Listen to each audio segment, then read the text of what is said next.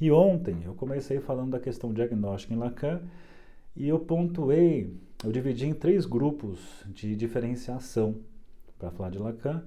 Eu comecei fazendo um contraponto do porquê uh, a gente poderia, o que, que a gente pode pensar a partir do Lacan na questão do diagnóstico psicodinâmico, é, dentro dessa perspectiva de ser uma psicologia ou uma psicanálise, que, desculpa, uma psicologia ou uma psiquiatria que usa elementos da psicanálise e que, na forma como muitas vezes eu trabalhei, trabalho em cursos e tudo mais, como, como forma de, de início em, em, em, trabalho clínico, psi, aquele diálogo que acontece com o DSM.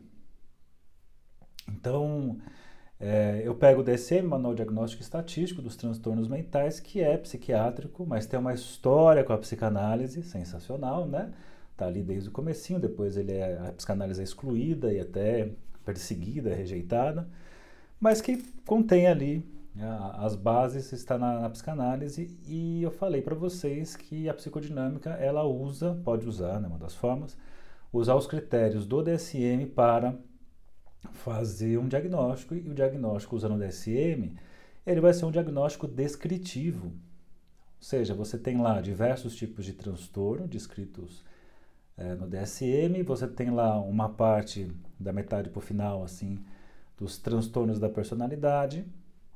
E os transtornos da personalidade, você tem lá os grupos A, B e C, os vários tipos de transtorno, e cada um dos transtornos você tem ah, uma, uma listinha ali de características você vai.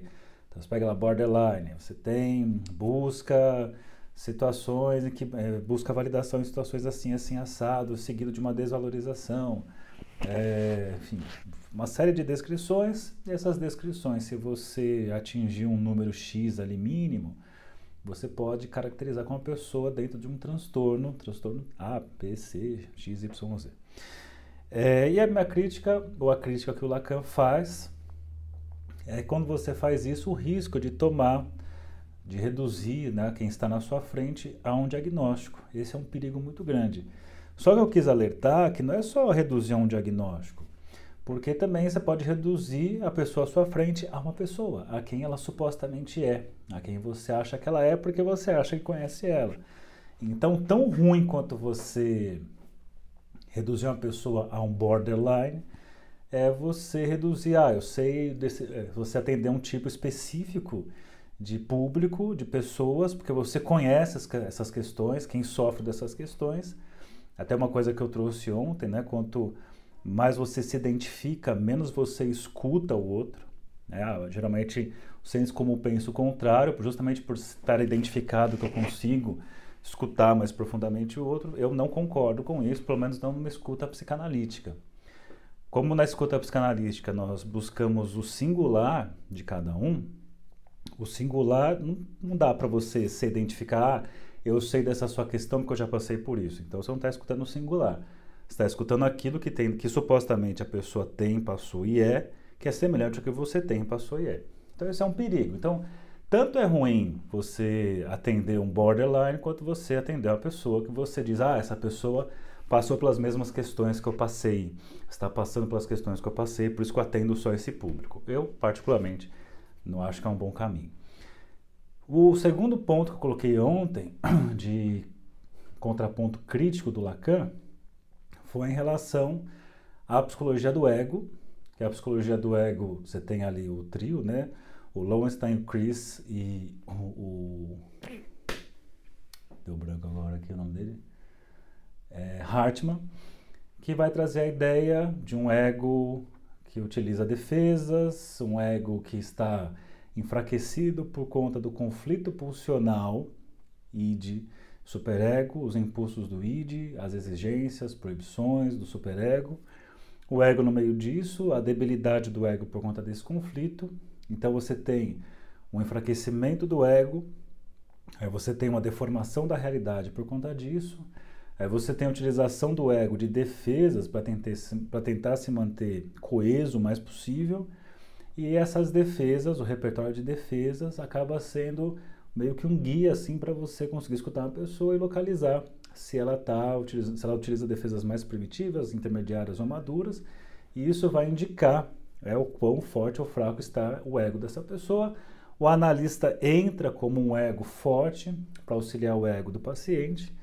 E por mais que alguns possam criticar, assim, puxa, mas que absurdo pensar dessa forma, a questão é que isso está na Ana Freud, inclusive, filha do Freud, e também isso está no próprio Freud, quando você pega o compêndio da psicanálise, e você tem lá o Freud falando na parte da tarefa prática, em que ele vai descrever o que é uma análise, ele fala do paciente que chega com seu ego débil, fragilizado, e aí o, o analista, o psicanalista vai emprestar o seu ego forte e, entre aspas, saudável, em troca disso, o paciente vai dizer tudo que vier à cabeça sem censura. Ele fala, mas ele só vai fazer isso porque acontece a tal da transferência, transferência de amor. Enfim, o Freud fala sobre isso e temos probleminhas aí. Um dos probleminhas que eu localizei ontem é que você acaba tendo meio que uma, um modelo do que seria a saúde, o que seria uma pessoa saudável, defesas maduras. Então, é, nesse sentido, acabaria colocando a psicanálise numa perspectiva adaptacionista.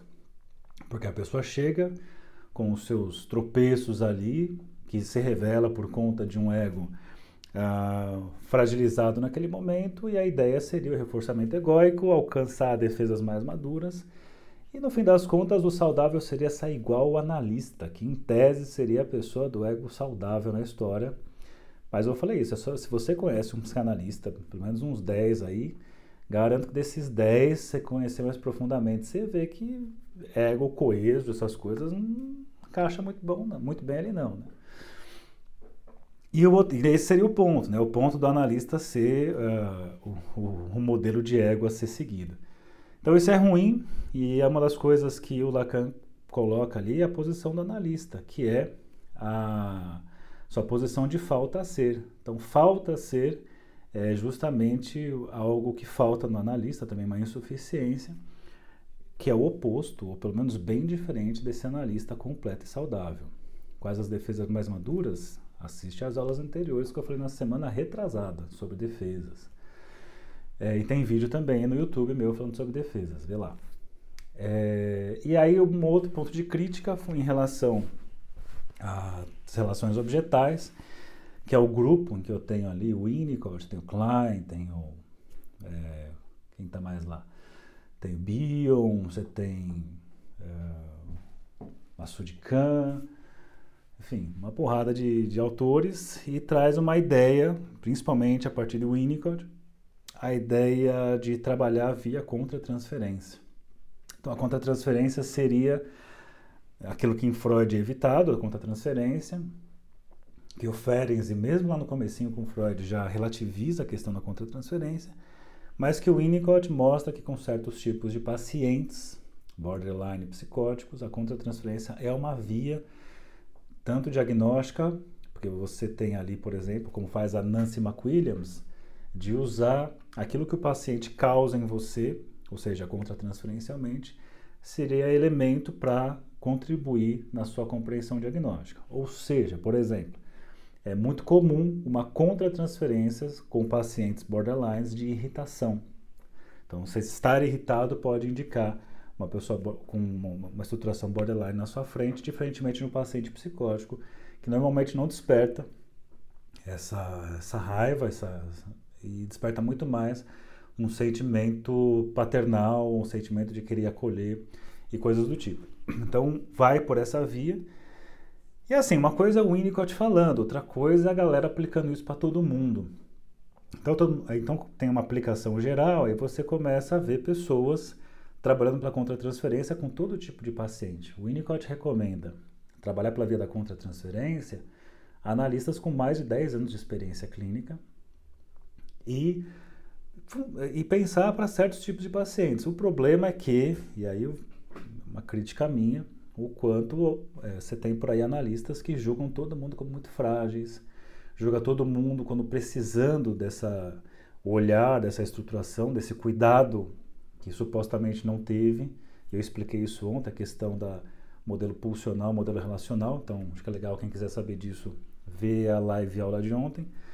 É, e aí, por conta disso, aquelas desculpas de não fiz a intervenção porque meu paciente não está no momento, não aguentaria, meu paciente é frágil, Quantas vezes em supervisão, pessoa que veio fazer supervisão comigo, muitas pessoas que che chegaram assim em supervisão comigo e falaram, putz, não, mas não posso falar isso pro meu paciente, não, não posso ficar em silêncio, porque ele não suportaria, porque não resiste. Enfim, acaba achando todas as justificativas do mundo para não fazer intervenção, sendo que, na verdade, a, a maior dificuldade está por parte da própria pessoa, né, do analista ali, e não do paciente. Por isso que tem a frase, a resistência é sempre do analista, eu falei para vocês ontem duas interpretações, uma delas pela via do a resistência é não fazer a intervenção que é necessária. É, e tem a outra que eu expliquei ontem, mas eu deixo para vocês aí, quem quiser saber, assiste a de ontem. Então, foram três pontos que eu trouxe para criticar, que é o Lacan falando da psiquiatria barra psicologia, criticando a psicologia do ego e criticando as relações objetais. E criticando, não no sentido de invalidar, porque eu não acho isso bacana, eu acho que se você se orienta por aí, isso faz sentido na sua clínica, maravilha, né? É, eu, sempre acho que a abordagem que você segue é aquela que te mantém desejando escutar uma pessoa. Então, por isso que eu não vou dizer não siga por uma linha, siga por outra. A linha que me mantém desejando e querendo escutar uma pessoa e clinicar é a lacaniana. Né? É, tem algo ali que me mantém sempre interessado, por mais que eu fale de outros autores, outras abordagens, geralmente eu falo num tom de estudo, de exploração e chego no ponto que eu faço a minha avaliação crítica, assim, sempre com respeito ao que está sendo colocado ali.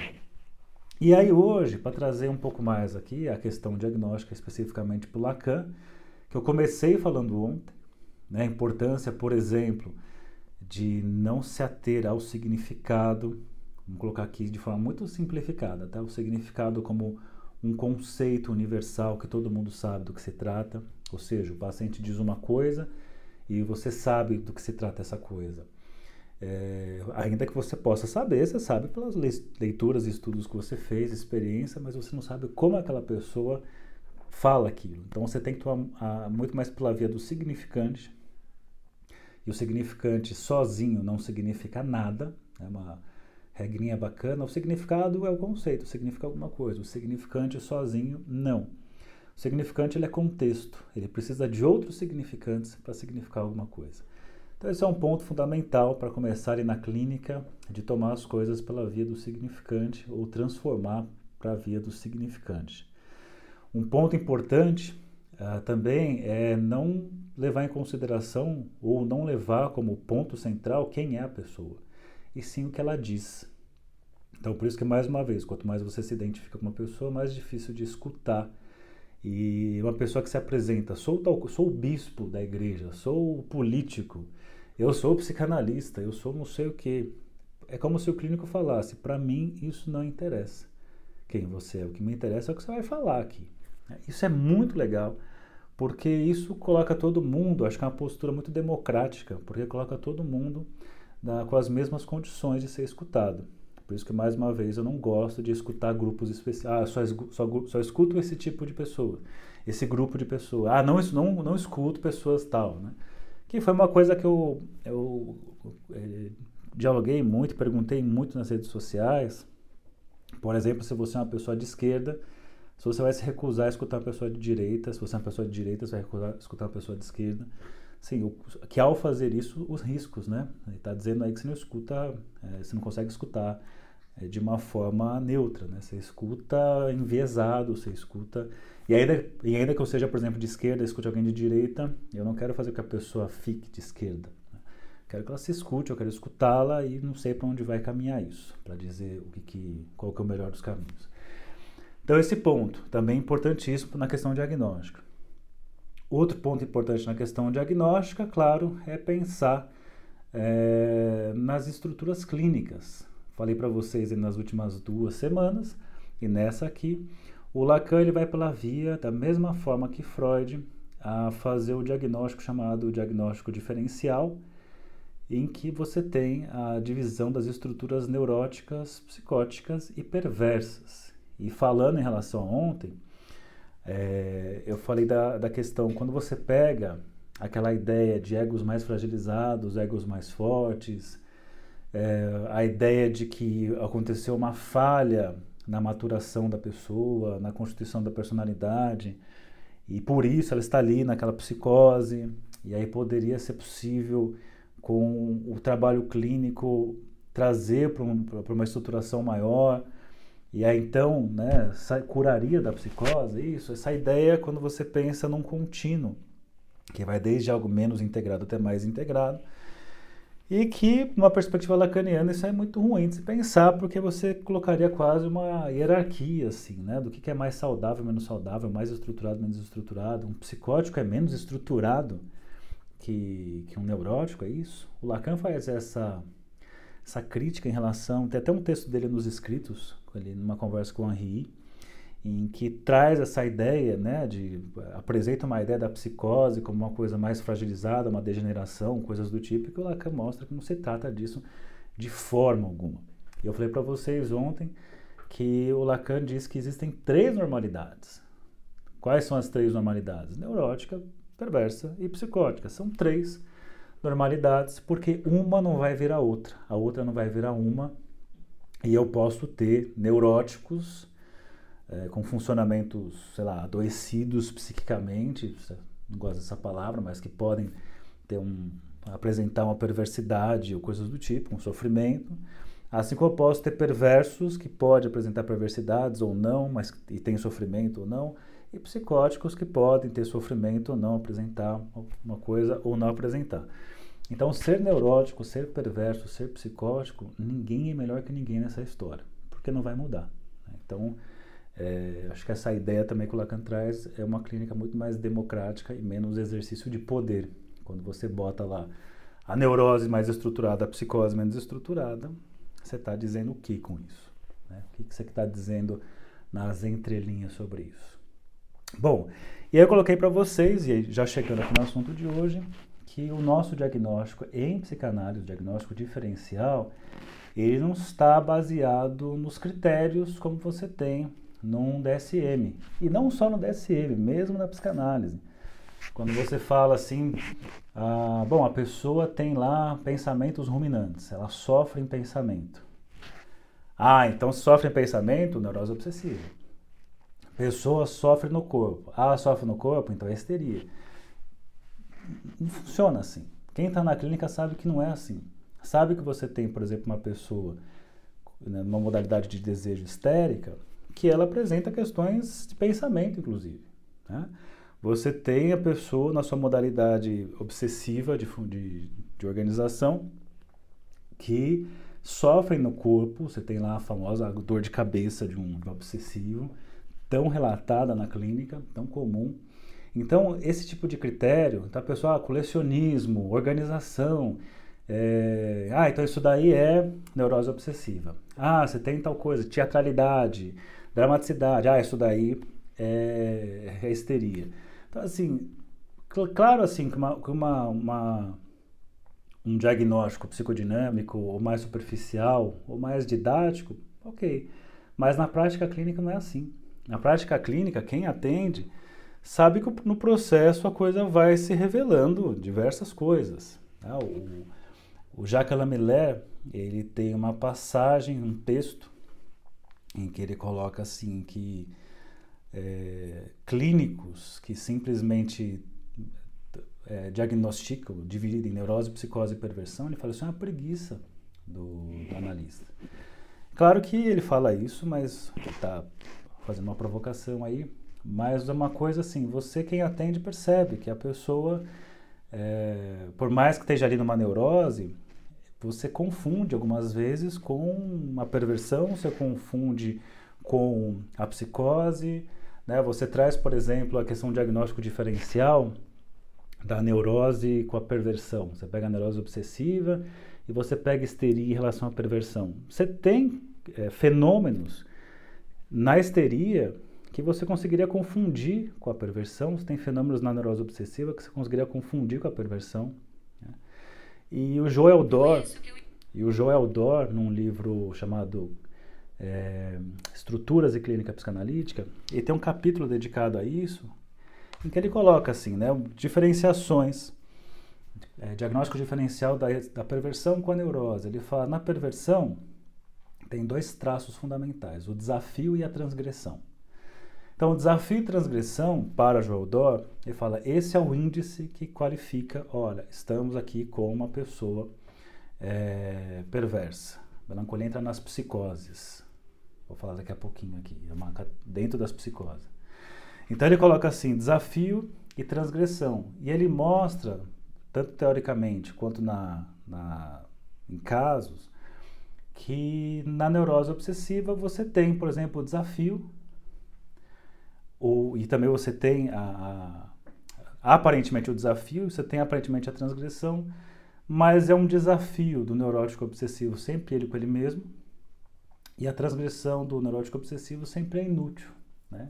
Aquela coisa que faz que a pessoa até superdimensiona, leva para a clínica, o, sei lá, né, o cara roubou uma coisa numa livraria e sai ali se sentindo um, um criminoso por isso. Assim como você tem na histeria também a questão do desafio, é muito comum o desafio de mostra o que você tem aí no meio das pernas, né? mostra a sua potência, mas na hora que a potência é revelada, fum, né? os histéricos, histéricas correm, não ficam ali. Então, só que não é tão simples assim. Quando a gente fala assim, vendo um texto, é uma coisa, mas quando você está no dia a dia, a coisa se confunde muitas vezes, a coisa não fica tão clara. E para ajudar nisso, a primeira coisa que a gente precisa pensar é a posição do sujeito diante do outro. Quando eu falo de sujeito aqui, esse é um conceito super difícil, que não está no Freud. O Freud fala de sujeito em uma passagem nos seus textos. Sujeito, existe uma evolução desde a da Grécia, que o Lacan vai se apropriando, vai passando, passa ali na, no encerramento do sujeito em Hegel, depois ele retoma, enfim, eu não vou entrar nesses métodos agora, que nem precisa aqui, mas é, vou chamar de sujeito aqui, para nossa conversa, aquele que tem condições de desejar. Vou chamar assim, tá? Não é essa definição, mas vou chamar assim. Então, uma regra, primeira regra da clínica lacaniana não é uma regra que o Lacan colocou, mas eu estou dando sugestão aqui. Sempre supor sujeito. Sempre supor que quem está na sua frente é um sujeito com condições de desejar. Não importa quem está na sua frente. Né? Agora, o que importa é quando você dá esse lugar de que tem ali algo a ser dito, tem um desejo ali a ser enunciado. Isso é importantíssimo. Isso é muito democrático em termos de escuta. Então, uh, e às vezes eu vejo mais uma vez pessoal assim, ah, mas isso dá, olha o problema que a pessoa quer levar, né? É, uh, uma pessoa tem uma questão super séria, porque perdeu alguém da família, que está numa posição social de vulnerabilidade, e tem aquela mulher ali que quer fazer análise porque não conseguiu comprar uma bolsa Louis Vuitton. É, isso, é, isso é péssimo. Achar que essa pessoa que não conseguiu comprar a bolsa não sofra. Ela pode até sofrer em, níveis mais impensáveis do que uma outra pessoa que, so, que sofreu aparentemente por outros, por outros motivos. A gente não sabe quem está ali na nossa frente, não sabe da estrutura. Enfim, então supor um sujeito é sempre dar essa condição, essa, essa legitimidade para o que o outro vai dizer, para o que o outro vai falar. Né? nós levamos a sério o que a pessoa fala. É que nem escutar criança. Quando você começa a entender que criança você tem que levar a sério o que ela fala, escutar levando a sério o que ela fala, tudo muda. Quando você vai atender clínica com crianças, você pega a Françoise Doutor atendendo crianças, por exemplo, né? O quanto ela escutava, ela sentava ali, se abaixava e conversava com a criança muito seriamente. E não é aquela coisa assim, ah, tá bom, é criança, ah, tá bom. Ou como na clínica escola, que às vezes aparecia casos, teve um caso de uma pessoa que tinha uma deficiência cognitiva e a mãe dizia, não, ela tem, ela tem 30, mas tem mentalidade de, de 8. E, enfim, e uma coisa que foi feita da pessoa que dava supervisão é de escutar, e ela trouxe ali de um paquera que tinha na instituição que ela frequentava. Enfim, a gente foi escutar esse eros que aparecia ali para ela e a mãe ficou incomodadíssima. A mãe ficou incomodadíssima porque não queria que a filha fosse por esses lados, né? Eu lembro que na época até peguei o filme Tempo de Despertar, que justamente acontece isso, né? O, o como chama ele? O Robert De Niro, que ele está lá catatônico há tantos anos e aí o Robin Williams senta lá como psiquiatra, se eu não me engano, e tem uma nova droga que testa, ele desperta e ele vai viver. E a mãe que cuidava dele há tantos anos não quer que ele viva assim, né? Porque tá muito trabalho, enfim. É, tem esses desdobramentos. Então, a primeira coisa, supor um sujeito ali. Isso é muito legal, essa coisa que eu mais gosto, é, essa forma como Lacan propõe. Né? Você tem condições de falar. Bom, uma vez não é nem feito isso, essa postura geral no mundo, que todo mundo tem condições de falar, tudo depende de você se posicionar no lugar de escuta, tem a questão de escutar a posição do sujeito diante do outro. E aí é uma coisa interessante, né? Ah, quando eu falo de sujeito em relação ao outro, isso também tem muitas coisas que aconteceram até chegar nesse ponto, desembocar nesse ponto. Esse outro que o Lacan fala, esse outro grande outro, a gente precisa entender dentro do cenário do complexo de Édipo. Obviamente não dá para explicar aqui tudo. Eu tenho vários vídeos falando sobre isso. Tem até uma série chamada Édipo do Zero, que está lá no meu YouTube, então tem, tem um monte de capítulo para assistir. Mas que o Freud ele pensa no Édipo e o Lacan ele relê através da metáfora paterna. E que em linhas muito gerais o que o Freud colocou é que as estruturas neurose, psicose e perversão têm a ver com a posição do sujeito no Édipo. Em que sentido no Édipo ali? Criança que vive ali o seu narcisismo primário, nessa relação inicial com a mãe, e que aí o pai é aquele que vem fazer a interdição, é aquele que vai castrar. E aí você tem as posições da, dos sujeitos dentro dessa situação. E quando fala, né, o Freud fala do complexo de Édipo, o Lacan faz a sua releitura. O Lacan é muito crítico a Freud. Eu tenho seguido aqui com Alfredo Einstein, que mostra o quanto Lacan era crítico a Freud em vários pontos. Eu estava escutando, estudando aqui mais de 60 pontos que o Lacan critica ferrenhamente, ferrenhamente Freud. O Lacan traz a, a questão da metáfora paterna, pensa né, muito mais do que a mãe, a função materna, essa função que vai possibilitar o narcisismo, o pai como função paterna, o pai então como alguma coisa que é, modifica a direção do desejo materno. Então, o desejo materno que é voltado para a criança totalmente, que a criança fica nesse lugar de falo, a função paterna é justamente quando isso pode ser interrompido, pode ser apontado para um outro lugar, né? quando a, criança deixa de ocupar o lugar de falo materno. No Freud, você tem ali a questão então das saídas do Édipo e tem aquele, vamos pensar assim, saídas do Édipo, vamos pensar, vou te dar a castração. Deixa eu achar uma coisa aqui para funcionar como castração. Hum, essa lapiseira aqui, eu vou te dar essa castração aqui, ou a lei, ou a falta, Vou te dar isso, vou te dar a lei, pronto. A lei eu posso te dar. Estou te dando uma coisa, você tem três opções. Você pode aceitar, e aí você aceita, ok, eu aceito a lei. Aí você vai ter que engolir, você vai ter que subjetivar a lei. Vamos tomar assim, subjetivar a lei. Ou seja, você vai engolir essa lei. Você engole, neuroticamente falando, e ela fica aqui, né, ó, entalada, que você engole, mas está atravessado, que é o neurótico aquele que aceita a lei, mas aceita sempre com ela aqui engasgando e nas suas fantasias eh, os neuróticos eles conseguem esquecer que subjetivaram a lei e aí nas suas fantasias fazem o que bem entendem e depois se sentem mal por ter pensado e desejado tais coisas. Uma outra saída é eu entregar isso aqui e você falar assim: não quero, me recuso, não aceito, vou voltar para o meu narcisismo aqui. E aí, pensando em Freud, seria a posição da psicose, uma rejeição, uma negação da castração, uma negação da lei, uma negação da falta. E uma terceira opção seria: eu ofereço isso, você diz assim, muito obrigado por isso, gostei, hein? Muito legal isso aqui, ó, vou guardar, vou, engolir agora. Aí a pessoa aparentemente engole, e aí quando o, a figura castradora sai de cena, hum, vou engolir nada, eu vou cuspir isso aqui para fora. Então tem uma dupla posição. Aceita, mas também na sequência desmente que aceitou.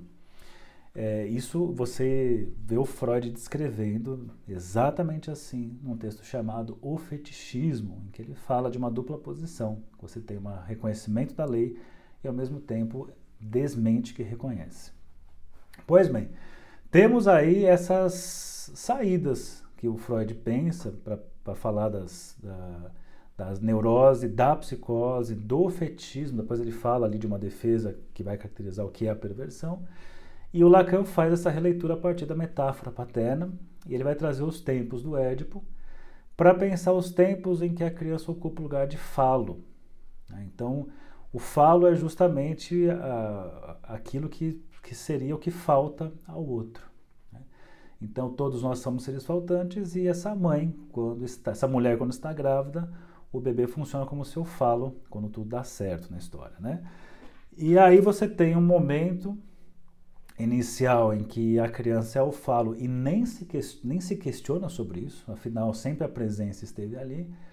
Mas quando existe uma possibilidade de ausência, ou seja, a mãe olhou para fora, né, para fora dessa, dessa criança, para o outro lado, é, ela e depois volta para a criança, ela teve uma primeira experiência, uma primeira constatação do desejo, que o desejo pode ser é um olhar que pode ser para ela, mas também pode ser para fora dela. E ela consegue reconquistar isso porque a mãe volta a olhar para o bebê. Passado um tempo, esse olhar que olhava para a criança começa a olhar para fora, para a criança olhar para fora, a criança faz lá todas as, as coisas, o que for necessário para é, ter esse olhar de volta para ela, mas se tudo deu certo, chega uma hora que esse olhar vai para fora. Esse olhar é desviado para outra coisa e a criança perde esse lugar de falo. Né? A criança toma isso como alguma coisa faltando nela que tem tudo a ver com aquela questão da, da ferida narcísica, o que eu tinha antes, que eu não tenho mais, que é a pergunta clássica da análise, né? O que, que, eu, que, que eu perdi? Por que, que eu não acho mais isso?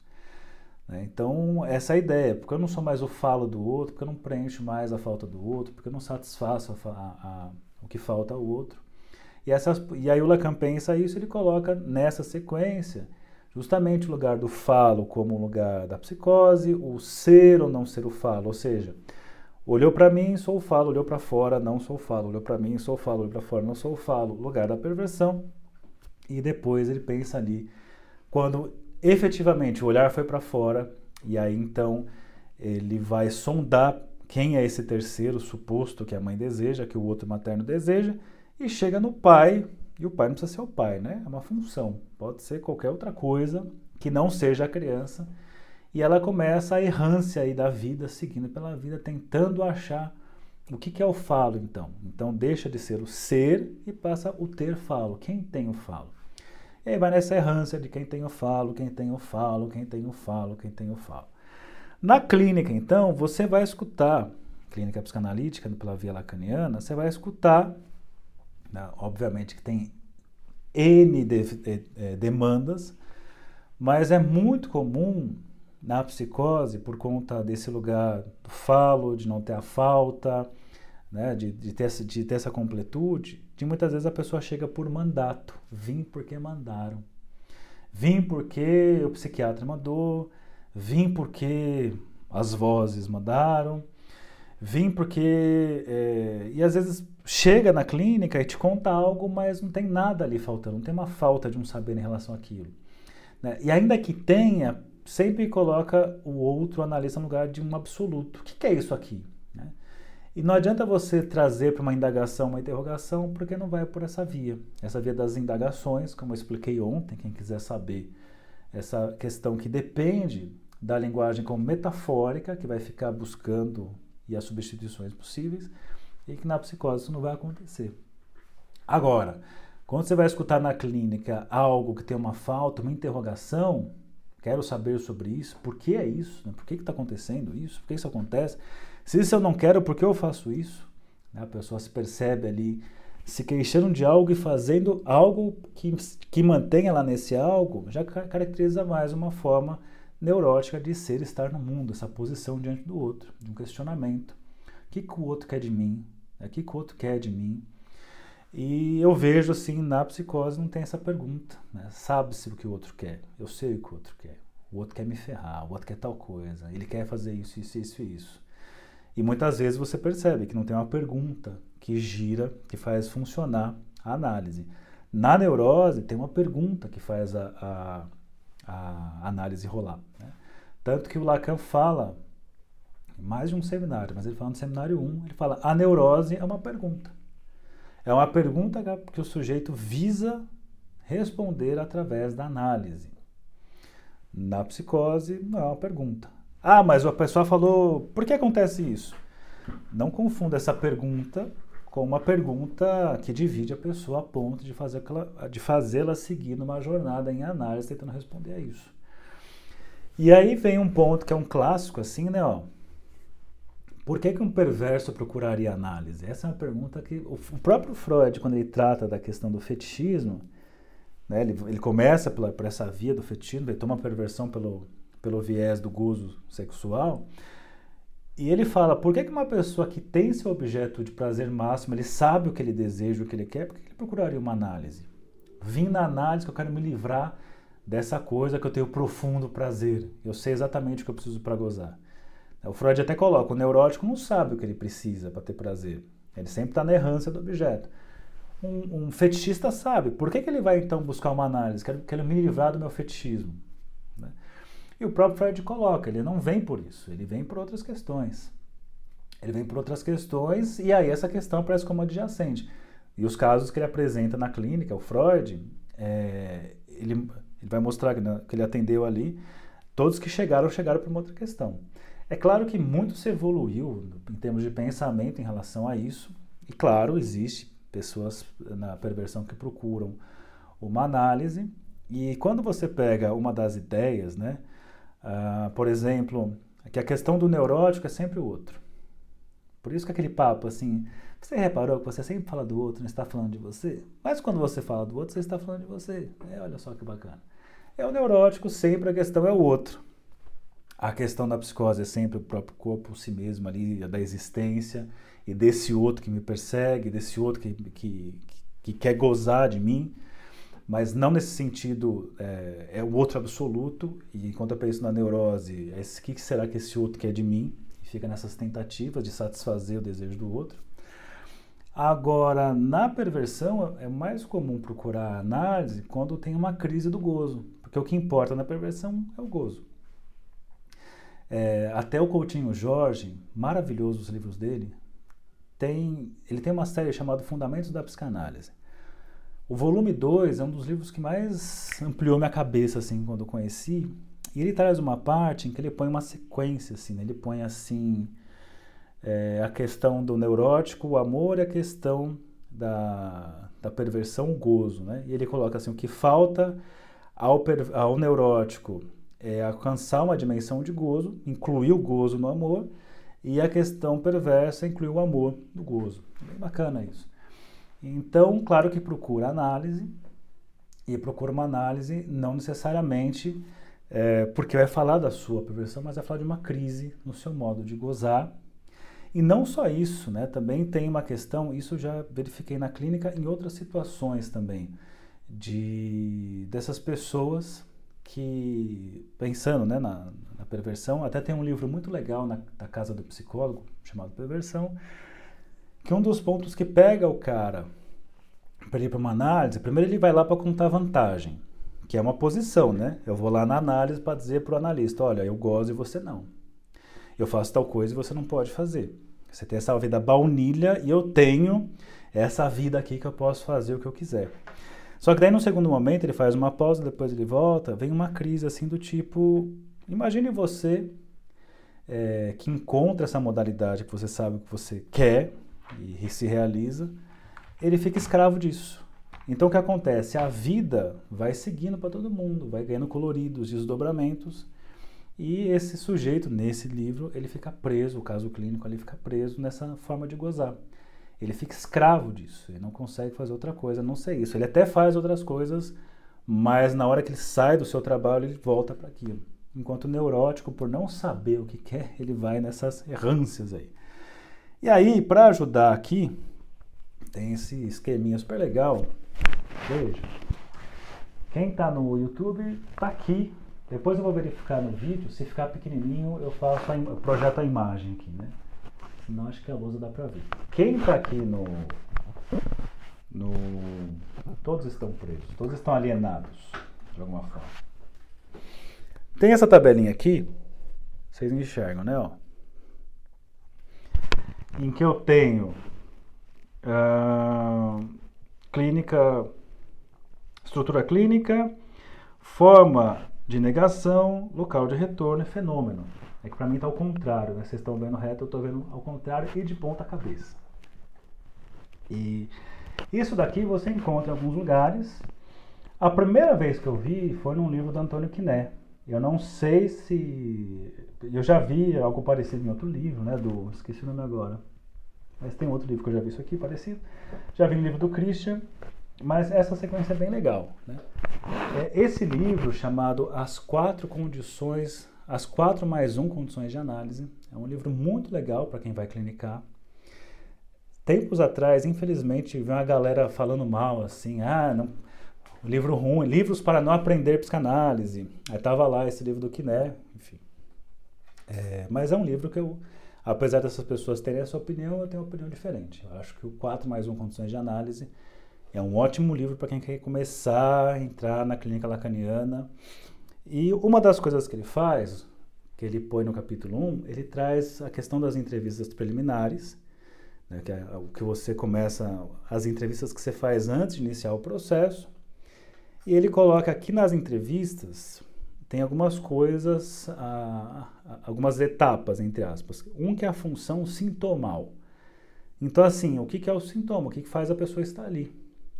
Que tem tudo a ver com o que eu falei para vocês no começo da live aula de hoje, da pessoa atrás no nível significado e passar para o nível do significante, dela ser interrogada, ela fazer associações, por aí vai. Inclusive até a analisabilidade tem a ver com isso nesse momento. E ele coloca depois a questão do diagnóstico. Então, o diagnóstico estrutural, né, o diagnóstico diferencial, em que eu tenho essa tabelinha. Veja só.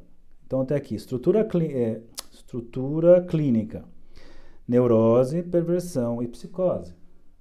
Beleza. Aí tem aqui, ó, é, forma de negação. Negação do quê? Negação da castração, ou negação da lei, negação do Édipo. Pô, mas então todo mundo nega o Édipo? Nega, lembra que eu falei, ó? Esse aqui negou, neurótico negou, ele engoliu, hum, mas sempre que ele pode, na fantasia, ele esquece que engoliu. Então ele nega de alguma forma. Bom, é, na perversão, nega, nega fazendo o quê? Ele mostra que engoliu a pílula, hum, que delícia essa castração, adorei. Virou lá a figura, sai fora que eu vou, né, cospe fora. Não, não, não aceito coisa nenhuma, neguei a castração.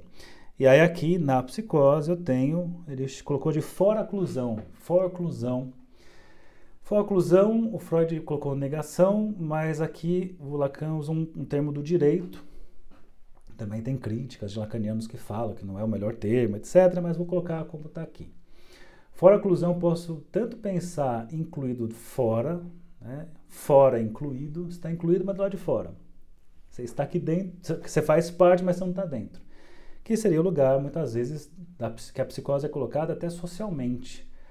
Quando você pega ali, por exemplo, é, os chamados doidos varridos, que eram varridos das cidades, que eram tirados da cidade e colocados em hospícios, manicômios, né, de, de Barbacena, se eu não me engano, por exemplo.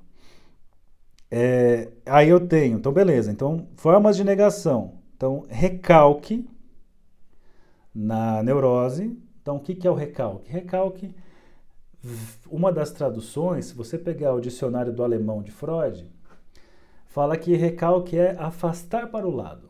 Né? Quando você pega assim, você abriu a geladeira, tem um negócio fedendo assim, você, ah, tem um queijo aqui. Você faz, hum, nossa, que fedor. Esse afastar para o lado é um recalque, é um afastar para o lado. E é sempre legal você pensar no recalque como uma operação que não acontece uh, de uma vez por todas, porque tem o, o, o chamado retorno do recalcado. Então, uma das formas legais de pensar no recalque, de engolir essa castração, essa lei, é você se imaginar tentando afundar uma bola na piscina. Pega uma bola, afunda na piscina, mas se você soltar, ela volta. Então você tem sempre uh, esse material que foi recalcado querendo retornar isso tem uma força contrária, tentando impedir isso, que é justamente a explicação do Freud, né, da, da, do funcionamento básico do psiquismo. Beleza, então o recalque tem a ver com essa, essa forma de negação na neurose. Aí ele põe assim, ó, bom, qual que é o lugar de retorno? O lugar de retorno é no simbólico. O simbólico aqui, de forma muito resumida, é na linguagem, é falar sobre isso, é naquele nível que eu falei ontem, metafórico. Vocês têm que lembrar de ontem, eu assisti ontem, que eu falei, ó, linguagem neurótica e perversa são metafóricas, são simbólicas.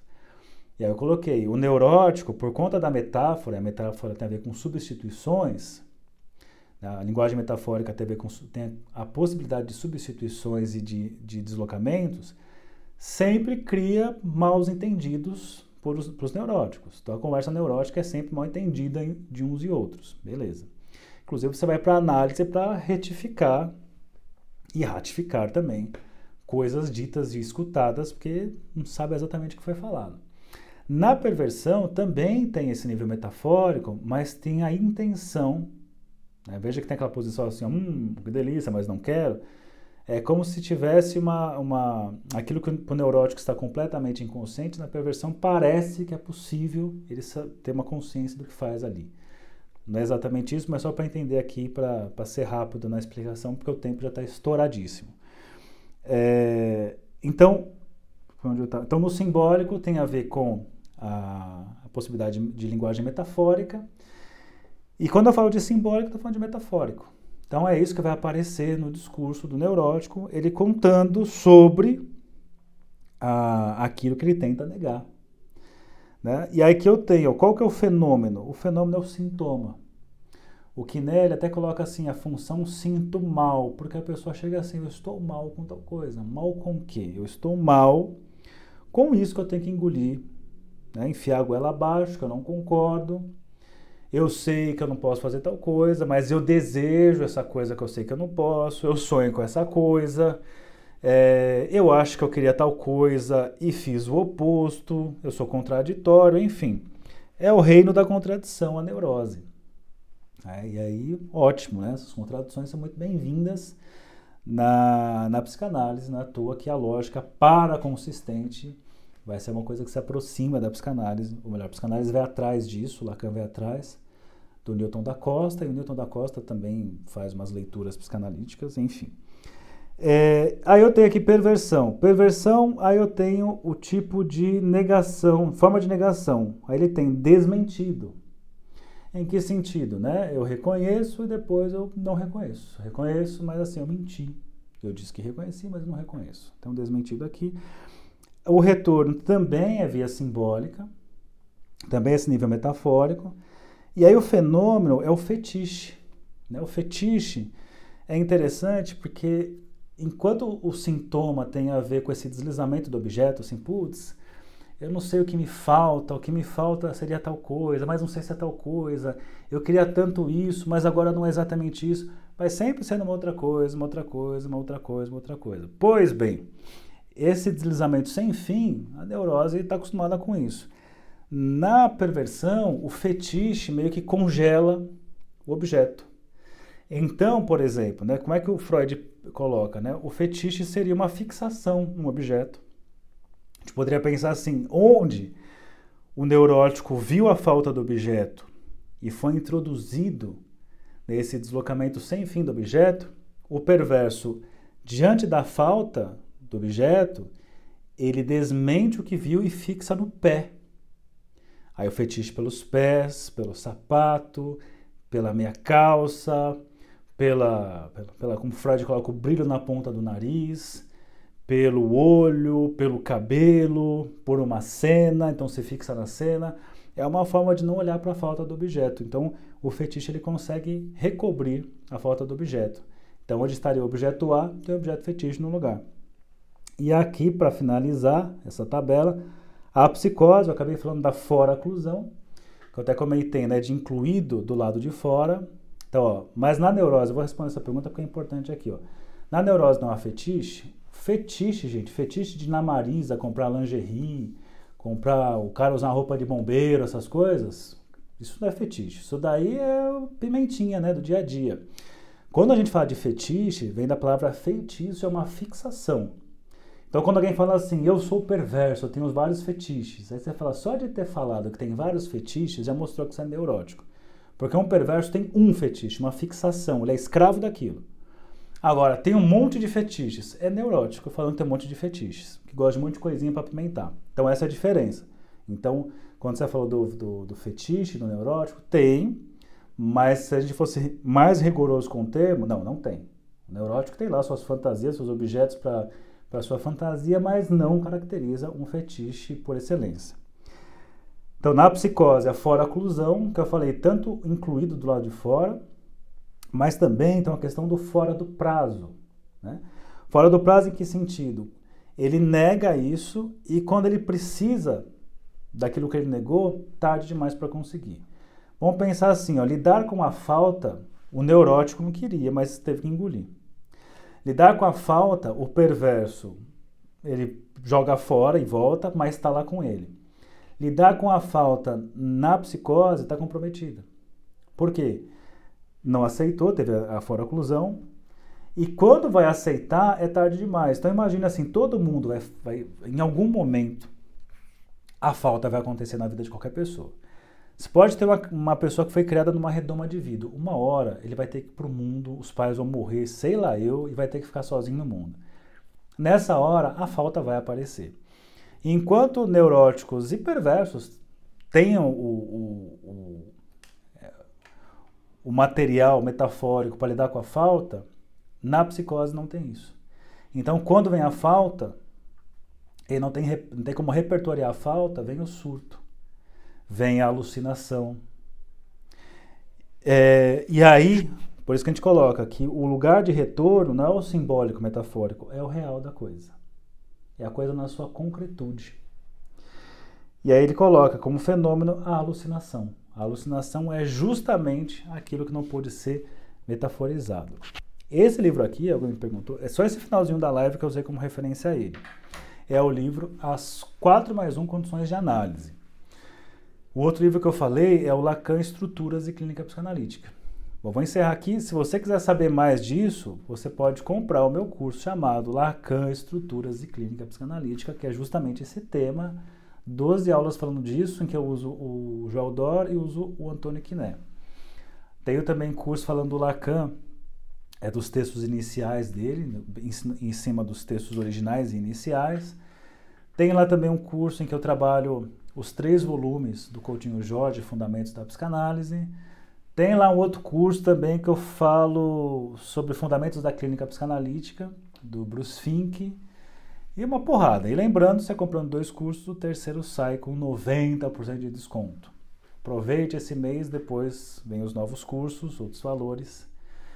E acho que é isso. Ah, e claro, se você está sem dinheiro, não quer gastar nada, porque tem essas pessoas que não querem perder nada, tem pessoas que estão sem grana mesmo, mas tem quem não quer gastar nada, porque não quer perder nada na vida. Você pode pegar no YouTube, eu tenho mais de 600 vídeos falando desse e mais assuntos. Então, boa noite para vocês e amanhã eu volto para a última aula dessa sequência sobre diagnóstico. E é isso aí.